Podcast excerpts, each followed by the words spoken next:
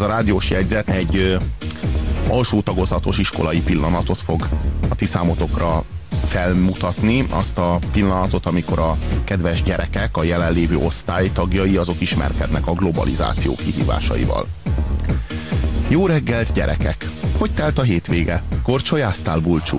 Unokatesódékkal? Nagyszerű! Lássuk csak, mi volt a házi feladat.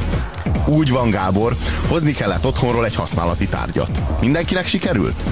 Nem baj, Gábor, én, én is felmarkoltam otthon párat a biztonság kedvéért. Gyere ki és válassz egyet.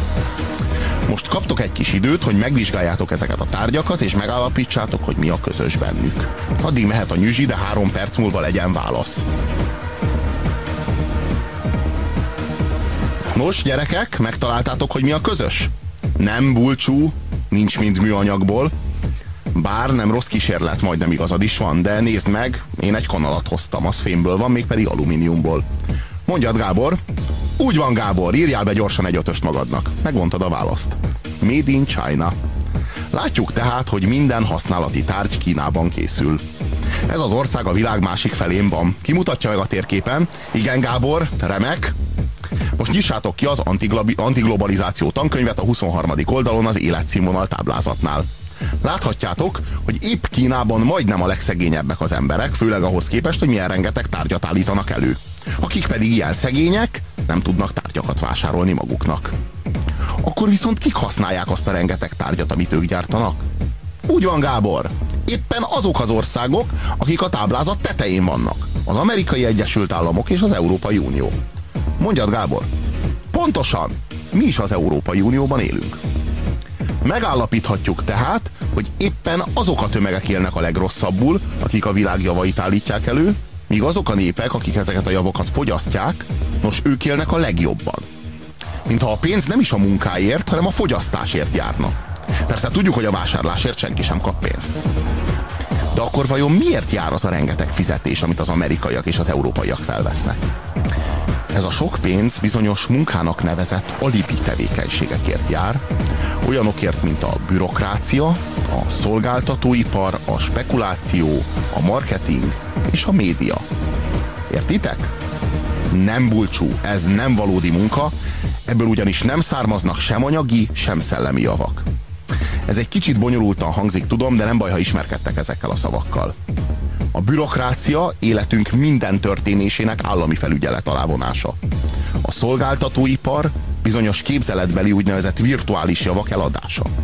A spekuláció papírok és számsorok kvázi kereskedelme. A marketing intézményesített tudatmanipuláció, a média pedig a tömegek szellemi igényeinek módszeres lerombolása. Házi feladat. Aki a következő órára talál egy olyan személyes ismerőst, aki életében előállított már akár egyetlen olyan használati tárgyat, amely kereskedelmi forgalomba is került, annak nem kell végigülnie az órát, hanem focizhat az udvaron, vagy azt csinál, amihez kedve van. Ne örülj annyira, Bulcsú, majd meglátod, milyen nehéz feladatot kaptál. Összetett szó. Első szót az messze. Határnál, határon túli, nem. Fúj, fújja. Szél, szél. Határon túli szél, nem. Cső, szócső, szélcső, szélső. Igen, második szót az á bé cé, vegyes bolt. Bolt, csak bolt. Nem bolt, közért. Szélső közért. Na ezt nem. A szélső közében az a játékszabály, hogy kimondod, amire gondolsz.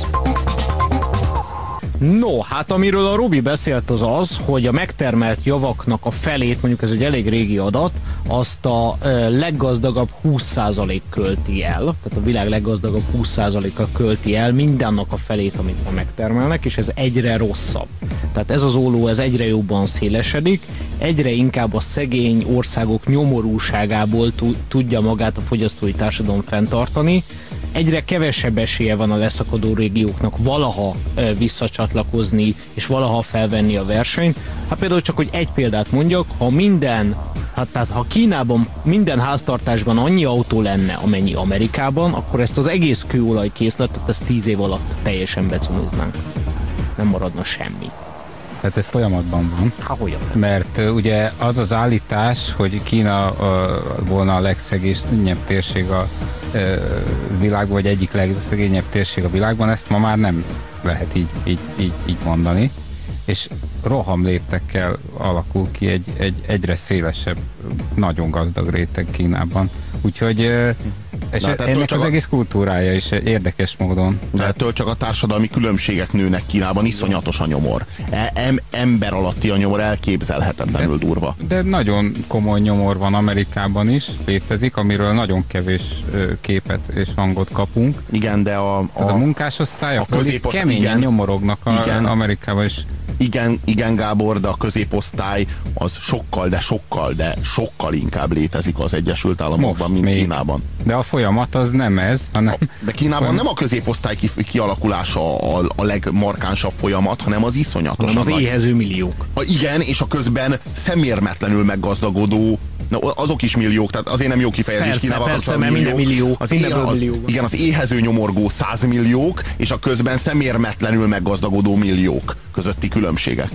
Én szerintem lehet, hogy nincs olyan nagyon távol az az idő, amikor az átlagjövedelem magasabb lesz Kínában, mint nálunk. Tehát ha a trendek maradnak, akkor, akkor ez nincs olyan nagyon távol. Mi... jövő, és az egy nagyon érdekes pillanat lesz. A mi életünkben ez nem fog megtörténni. Szerintem de az viszont már a mi életünkben történik, hogy közben egyre több leszakadó régió van a világban. Tehát nem az történik, hogy ugye azt szokták mondani, hogy a globalizáció elmegy valahova, és azt felemeli arra a szintre. Ugye ez a globalizációnak a pozitív folyamata, hogy azért tervezzük mi ki a e, munkát Tájföldre, hogy ott tizenhárom-tizennégy éves e, lányok gyártsák e, cent töredékekért azokat az árukat, amiket Európába baromi nagy pénzen el lehet adni. Ez azért lehet, mert ezeket majd felhúzzuk. Ezeknek majd megnő az életszínvonala, az életminősége is, majd akkor nekik is jobb lesz, és akkor megyünk tovább, és mindenhol, mint a mennyei mannyát, hintjük szét a globalizációt. Mindeközben az történik, hogy a végtelenségig eh, kihasználjuk ezeket az országokat, embertelen rabszolgasorban tartjuk őket, és egyáltalán semmi nem változik, csak a nyomoruk és a kilátástalanságuk. Globalizáció az egy olyan szisztéma, amelyben a mi jólétünket az ő kizsákmányolásuk garantálja. Hogyha ez a, ez a modell, ami, amit hazudnak, hogy a mi általunk kihelyezett tőke, úgy értem, hogy mi általunk, hogy a mi civilizáción kötelékébe tartozó cégek által, így értem. Tehát ha az a tőke, azok a beruházások, amelyek a harmadik világot érik, azok valóban az ő életszínvonaluknak a nagymértékű javulásával járna, és ez egy kiegyenlítődéshez vezetne, az a mi személyes érdekeinkkel ellentétes kellene, hogy legyen, mert hogy ez az egész globalizációs világfolyamat, ez egy nagy libikóka. Tehát az egyik fél nyomorúsága, a másik fél jólétének a garanciája, és viszont. Most azért hadd had kötekedjek tovább ezzel a Kína dologgal kapcsolatban, mert ugye tudjuk, hogy, hogy a legnagyobb dollártartaléka jelenleg a világon nem, nem az Egyesült Államoknak, Kínának van, és hogyha holnap piacra dobná a dollárjait, és venne érte jent meg eurót, akkor Amerikában néhány héten belül éhínség lenne, úgy összeomlana a dollár. És annak az egyetlen, ismétlem egyetlen oka, hogy ezt ma a Bank of China nem teszi meg, az a U S Army. Még egy dolog, ugye az amerikai ö, hadseregnek a, a közel-keleti szerepvállalását úgy, ahogy van, egy idő után Kína fedezte. Ezért cserébe eladták. Mit? Az amerikaiak az aranykészletet, tehát az ország legfontosabb stratégiai tartalékát. Mindent most, elmondta. Na most ebből nem lehet egy bizonyos mennyiségnél többet eladni, különböző nemzetközi szabályozások miatt, és ezt súlyosan megszegték, elhazudták, elhamisították, hogy el lehessen adni. Kína kezében van minden. Kína kezében van Amerikának a két szép golyója gazdaságilag úgy, ahogy van. Na várjál. Egyetlen nem dolog van Amerika kezében, a U S Army, amíg a fegyverkezési versenyben elő tud lenni, de ez nem biztos, hogy sok... Na, na várjunk csak, na várjunk csak. Te akkor azt állítod, Gábor, hogyha Kína piacra dobná az ő dollártartalékát, akkor az Egyesült Államok az atomcsapást mérne Kínára, mert nyilvánvaló, hogy a U S Army hagyományos fegyvereivel nem szállna partra Hongkongban vagy Shanghaiban. De azért ezt te se gondolod, már gyakorlata van Hiroshima és Nagasaki, tehát ez egy, eddig egyedül ők vetették be az atomfegyvert. De ezt komolyan gondolod? Tehát, hogyha Kína piacra dobna a dollárt, akkor az u es á az atomcsapást mérne Kínára? És ezzel felvállalná azt, hogy mondjuk a keleti part az elsüllyed az, a, a, az csendes óceánban? Mondjuk felvállalná, hogy vége Hollywoodnak, vége Los Angelesnek, San Diegónak, San Franciscónak, Seattlenek. Mondjuk Kína odáig jelenlegi akciórádiuszát tekintve simán el tud lőni, tehát ez neki potenciálisan egy, egy, egy célpont. Nehéz, nehéz elképzelni, de lehet, hogy egyre inkább el kell képzelni azt a pillanatot, amikor rájön a, az amerikai vezetés, hogy már nem tudja biztosítani a gazdasági potenciálja a katonai fölényt. Ugye a Szovjetunióban megtörtént ez, és érdekes módon ott összeomlott a, a, a világfölényük, és nem történt semmilyen ö, incidens, nevezük így, de furcsa lenne Amerika esetében elképzelni ezt a pillanatot. es em esek. Ez egy halálos ölelés, mert ha Kína piacra dobná az ezerhatszáz milliárd dolláros tartalékát, azon Kína is akkorát bukna, amiben belerokkan. Erre azért kell reagálni, mert lehet, hogy pénzben veszítene, de a világhatalom járna érte cserébe, és ez nem is olyan rossz parti. Nem is olyan kicsi. A tizenkét éves tajvani kislány amúgy mivel keresne pénzt, kérdezi az es em es író. No hát, akkor szerinted a prostitúció az jó dolog? Mert hogy azt is csinálják, amikor nincsen más lehetőségük. Tehát attól, hogy valaki teljesen kilátástalan helyzetben van, attól még erkölcs, és attól még követendő az ő tökéletes kihasználása, a rabszolgává tétele? És akkor is a nyugat prostituálja, mert jön a nyugati turista, és miért megy Tájföldre a nyugati turista? Hát nem csak azért, hogy megnézze a, a műemlékeket. Hanem használni is akarja a helyieket. Szóval ez a legálságosabb, legaljasabb hivatkozási alap a nyugat részéről, mondván, hogy hát ők alig várják, hogy mi őket kizsákmányoljuk végre. Hát könyörögnek ők nekünk. Könyörögnek, hogy oda menjünk, és tudod mit? Tök mindegy, hogy alig várják-e. Tök mindegy, hogy hálásak-e érte. Mert az erkölcs az nem az ő nyomorukból vezetődik le. Tehát az erkölcsöt, egy erkölcsös ember nem az elesettek nyomorúságából és szerencsétlen helyzetéből vezeti le, hanem valami egyetemlegesből. Tehát, hogyha én egy óra alatt keresek ötszáz milliót, valakinek, akin én az ötszáz milliót keresem, adok öt centet óránként, akkor arra azt mondják, hogy a szemérmetlen kizsákmányolása a másik embernek. Tök mindegy, hogy neki lenne vagy nem lenne öt centje nélkülem. Tök mindegy. Nem az a lényeg, hogy ő most nekem relatíve az életben maradását köszönheti, hanem hogy én, ha egy tisztességes bért fizetnék neki, akkor is tőkés lennék, és ő akkor is proletár maradna. És tehát nem, nem az én hatalmam, nem az én erőm múlik azon, nem az én megélhetésem, sőt, még csak nem is a társadalmi státuszom múlik azon, hogy én megfizetem-e neki azt, ami neki normálisan, erkölcsösen jár, vagy sem, hanem valójában csak és kizárólag az a plusz ötven cent vagy ötvenöt cent, amit értelmezni sem tudok, mérni sem tudok. Soha életemben nem fogom tudni elkölteni azt a pénzt, soha életemben nem leszek képes arra, hogy azt a pénzt én, én akár csak megszámoljam, de én ahhoz a pénzhez ragaszkodom, mert a kapzsiság a vallásom. Na, erről szól a globalizáció logikája alapvetően. És még akkor is brutális lenne rajta a hasznom. Elvileg van egy hallgatónk. Haló, haló. Sziasztok, Kurszám. Szia. Szia.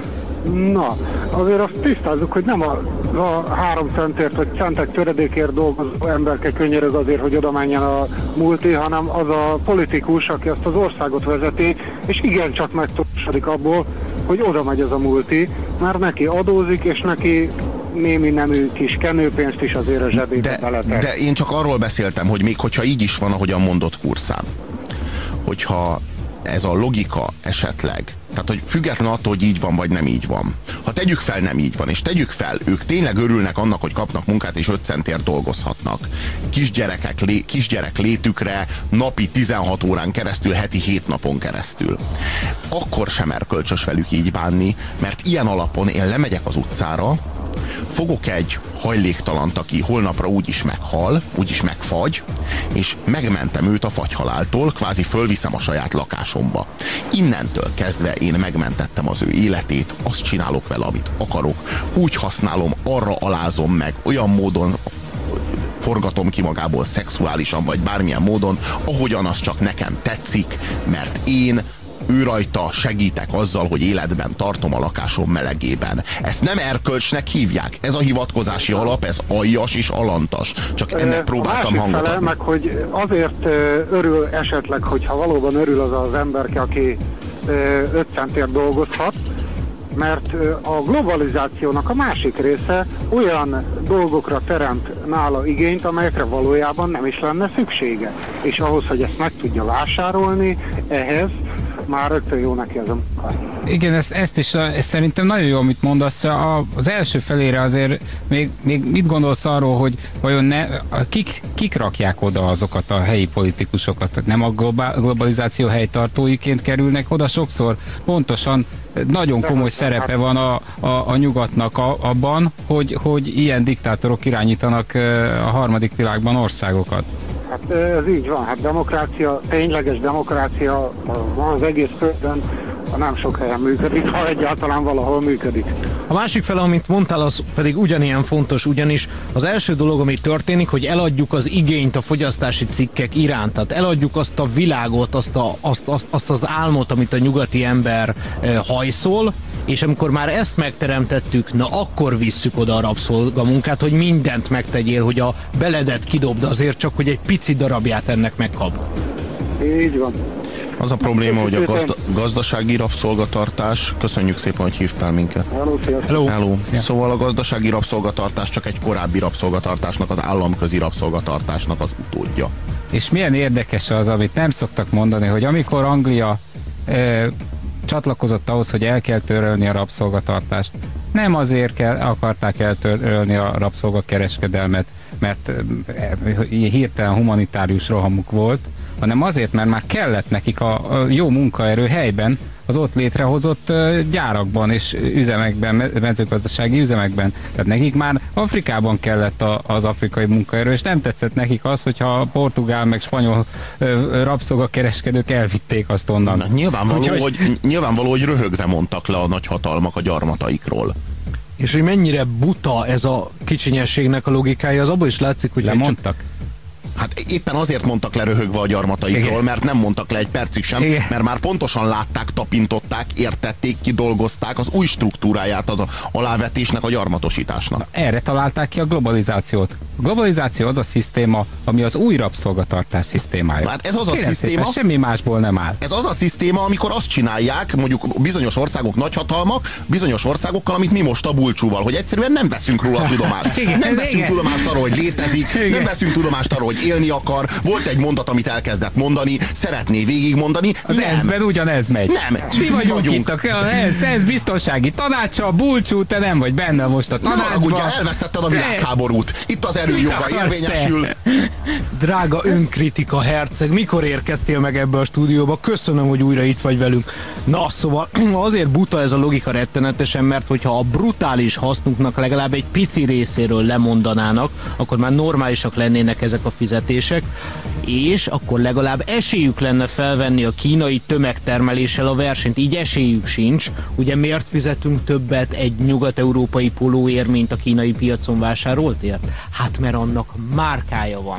Ugye a nem létező dologért, a márkáért fizetünk a legtöbbet. A márka az a modernkor legdurvább virtuális tőkefelhalmozása. Ma már nem csak természeti javakat sajátítunk ki, hanem felhalmozunk egy csomó olyan tőkét, ami mögött semmilyen tartalom nincs, viszont valakinek azt vérrel, verejtékkel, könnyel meg kell termelnie. Hiszen csak akkor ér, ér valamit az a kétszáz millió, amit én egy logóért vagy egy brandért kifizetek, hogyha azt később én el is tudom költeni. Elképesztően kifordult magából a világ. Hát mondjuk képzeljük el, hogy háromszáz-négyszáz évvel ezelőtt egy lerajzolt pipáért, vagy három egymás mellé húzott vonalért mondjuk mit adtak pont, volna? Pont tíz centet kapott, azt hiszem, a rajzolója egyébként. tíz dollár, valami nevetség. Szóval most képzeljed el, hogy mondjuk rajzolok neked ide egy pipát, vagy rajzolok ide neked három vonalat egymás mellé. Ez a két legnagyobb sportszergyártó világmárka, ugye a Nike és az Adidas. Ha ezeket ide lerajzolom neked, ezekért két-háromszáz évvel ezelőtt nem kaptál volna semmit, ennek nem volt értéke. De adtam volna neked egy nadrágot, vagy adtam volna neked egy cipőt. Hát annak hatalmas értéke volt. Ma egy cipőnek, vagy egy nadrágnak, amin ezek nincsenek rajta, vagy úgy vannak rajta, hogy nem lenne szabad, hogy rajta legyenek, mert nem igazán vannak rajta, csak úgy látszanak rajta, az nem ér semmit se, ha viszont, ha viszont ott van rajta ez a virtuális, valójában ténylegesen semmit, meg, semmit nem érő, semmilyen értéket nem képező jelvény, az feltölti ezt értékkel. És azóta is fejlődtünk, mert legalább az a pipa, ez egy teljesítmény, nem? Tehát azt le kellett rajzolni. De képzeld el azok, azokat az óriási pénzeket, amit azért kapnak, hogy az arculatát megalkossuk, a karakterét megalkossuk egy cégnek, egy multinak. Ennél nem létezőbb dolog nincsen, ezeknek a cégeknek egyfajta karakterük van, a profit maximalizálásnak a karaktere, de különböző maszkokat adunk rájuk, és azért legalább egy pipa... A képmutatásukat szabályozzuk. Hát, ugyan mi másnak kellene arculat, mint az orcátlanságnak. Hát az orcátlan Az, az az arculat helye. Azt hiszem, hogy az Oda orca... kell arculat, ahol nincs orca. Hát, nyilvánvaló, hogy az orcátlanságot kifelé nem tudják vállalni, és ezért van szükségük arculattervezésre. Cégünk a Noéért és sajnálattal értesíti önt és kedve családját, hogy a márka megtett. A nagyobb cégek tulajdonosai és házi kedvenceik üdvözletüket küldik a fedélzetről. Az úti cél bolygónk a Mars.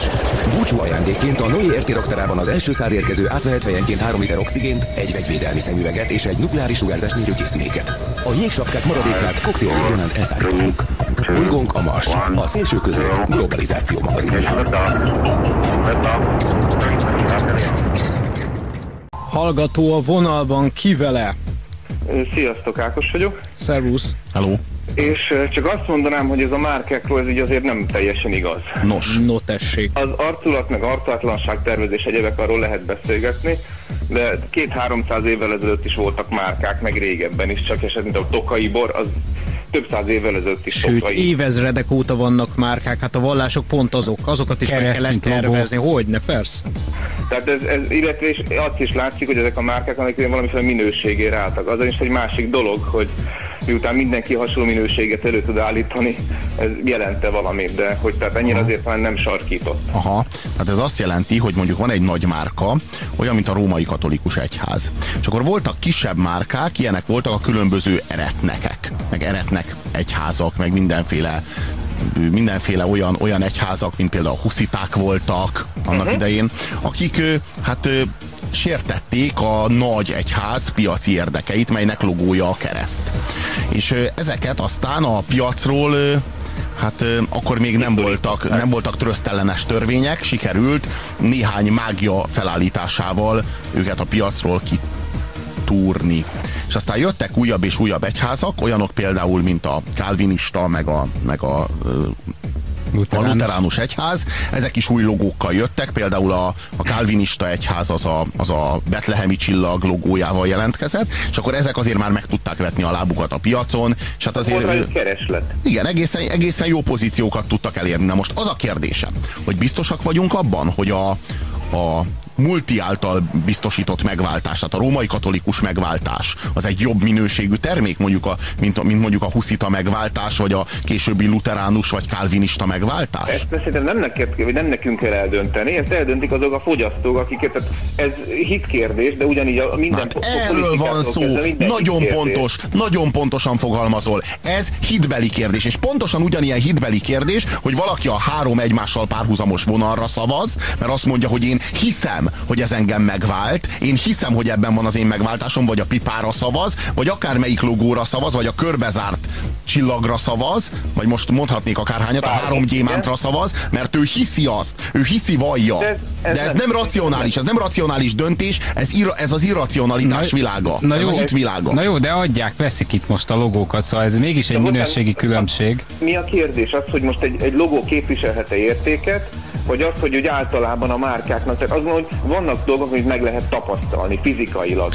Az... Mondjuk a mai, tehát hogyha elvonatkoztattunk a szellemi síktól, és visszavonatkoztunk a fizikai valónkra, akkor föl tudok venni egy háromcsíkos, meg egy nem háromcsíkos, és ami szétesik, egy, vagy mit tudom, bele tudok ülni, ami szétesik egy hét után, vagy így úlad, az Isten tudja, az ember tudja, hogy az nem jó. De várjál, várjál. A vallás az egy kicsit más. Várjál, várjál, várjál, várjál, mi a jó és mi a rossz? Hogyha elmész a kínai piacra, és veszel egy teljesen ócskát, ami tizedannyiba kerül, viszont harmadannyi idő alatt kopik el, akkor az egy jobb termék, mint a tízszer annyiba kerülő, háromszor tartósabb termék. De mégis, mivelünk elhitetik azt, hogy itt a minőség az, amire figyelni kell, nem feltétlenül az ár, hanem kifejezetten a minőség. Mert a minőség által, azáltal, hogy én kötök egy relatíve rossz üzletet, azáltal, hogy, hogy, hogy egy háromszor, háromszor tartósabbat veszek tízszer annyiért, Azáltal... a bosszúságot, meg az utána járást, amit az ember nem nehéz árasítani. De azt mondta, de nem, akkor, hogy igen, szó... már tönkrement, már megint,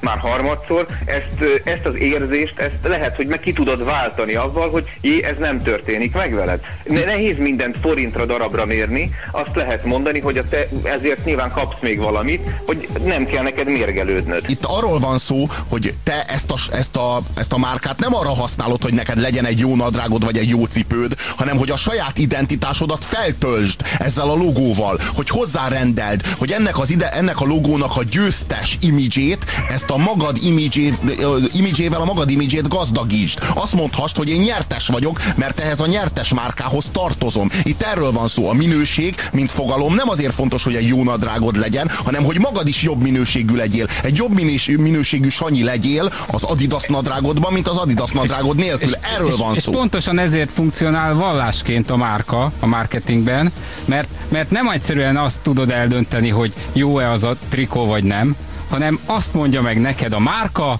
hogy az igenis jó, az igenis jó, és annak alapján fogod tudni megmondani, hogy mi a jó. Nem az, hogy te mit gondolsz, vagy te hogy érzed magad abban a trikóban, hanem hogy neked megmondták, hogy az jó. Erről van szó, hogyha érted, el, el, erre való... Én értem, de nem tudom, el tudom fogadni, mert az emberek értek vele egyet, hát hiszen nyilván ez... Köszönjük szépen, hogy hívtál minket. Köszönjük. Szóval erre való a minőségfét is. Arra való, hogy ne az árértékarányt vizsgáld, mert hogyha érvelnek egy márka mellett, akkor mindig arról beszélnek, hogy az egy jobb minőségű márka. Holott, hogy te jó üzletet kötsz a piacon, vagy nem, az az árértékarány múlik, nem pedig a megvásárolt márka minőségén. A minőségfét is arra való, hogy a saját személyiségedet fényezd azzal a bizonyos minőséggel, ami egy virtuális minőség, ami hozzá van rendelve ahhoz a logóhoz. A cégek racionálisan működnek, és sehogy más, hogyha a minőség lenne a fogyasztói preferenciákban a legfontosabb, akkor minőségi termékek versenye lenne, de nem ez történik, hanem logók és identitások versenye történik, tök mindegy, hogy milyen a köztük lévő minőség. Ha tényleg vannak minőségbeli ugrások, amik megosztják a fogyasztókat, de hogy most a épp a pipa, vagy épp a három vonal, a között csak az identitás harc van. Az cégek között igenis hatalmi harc van, és abszolút nem racionálisan, pontosan ezért nagyon komoly érdekeik fűződnek ahhoz, hogy elhitessék velünk, hogy nem a minőség számít. Miről szól a hatalmi harc? Több profitról, és az racionális, mármint a saját logikájuk szerint csak azt az egyet követik.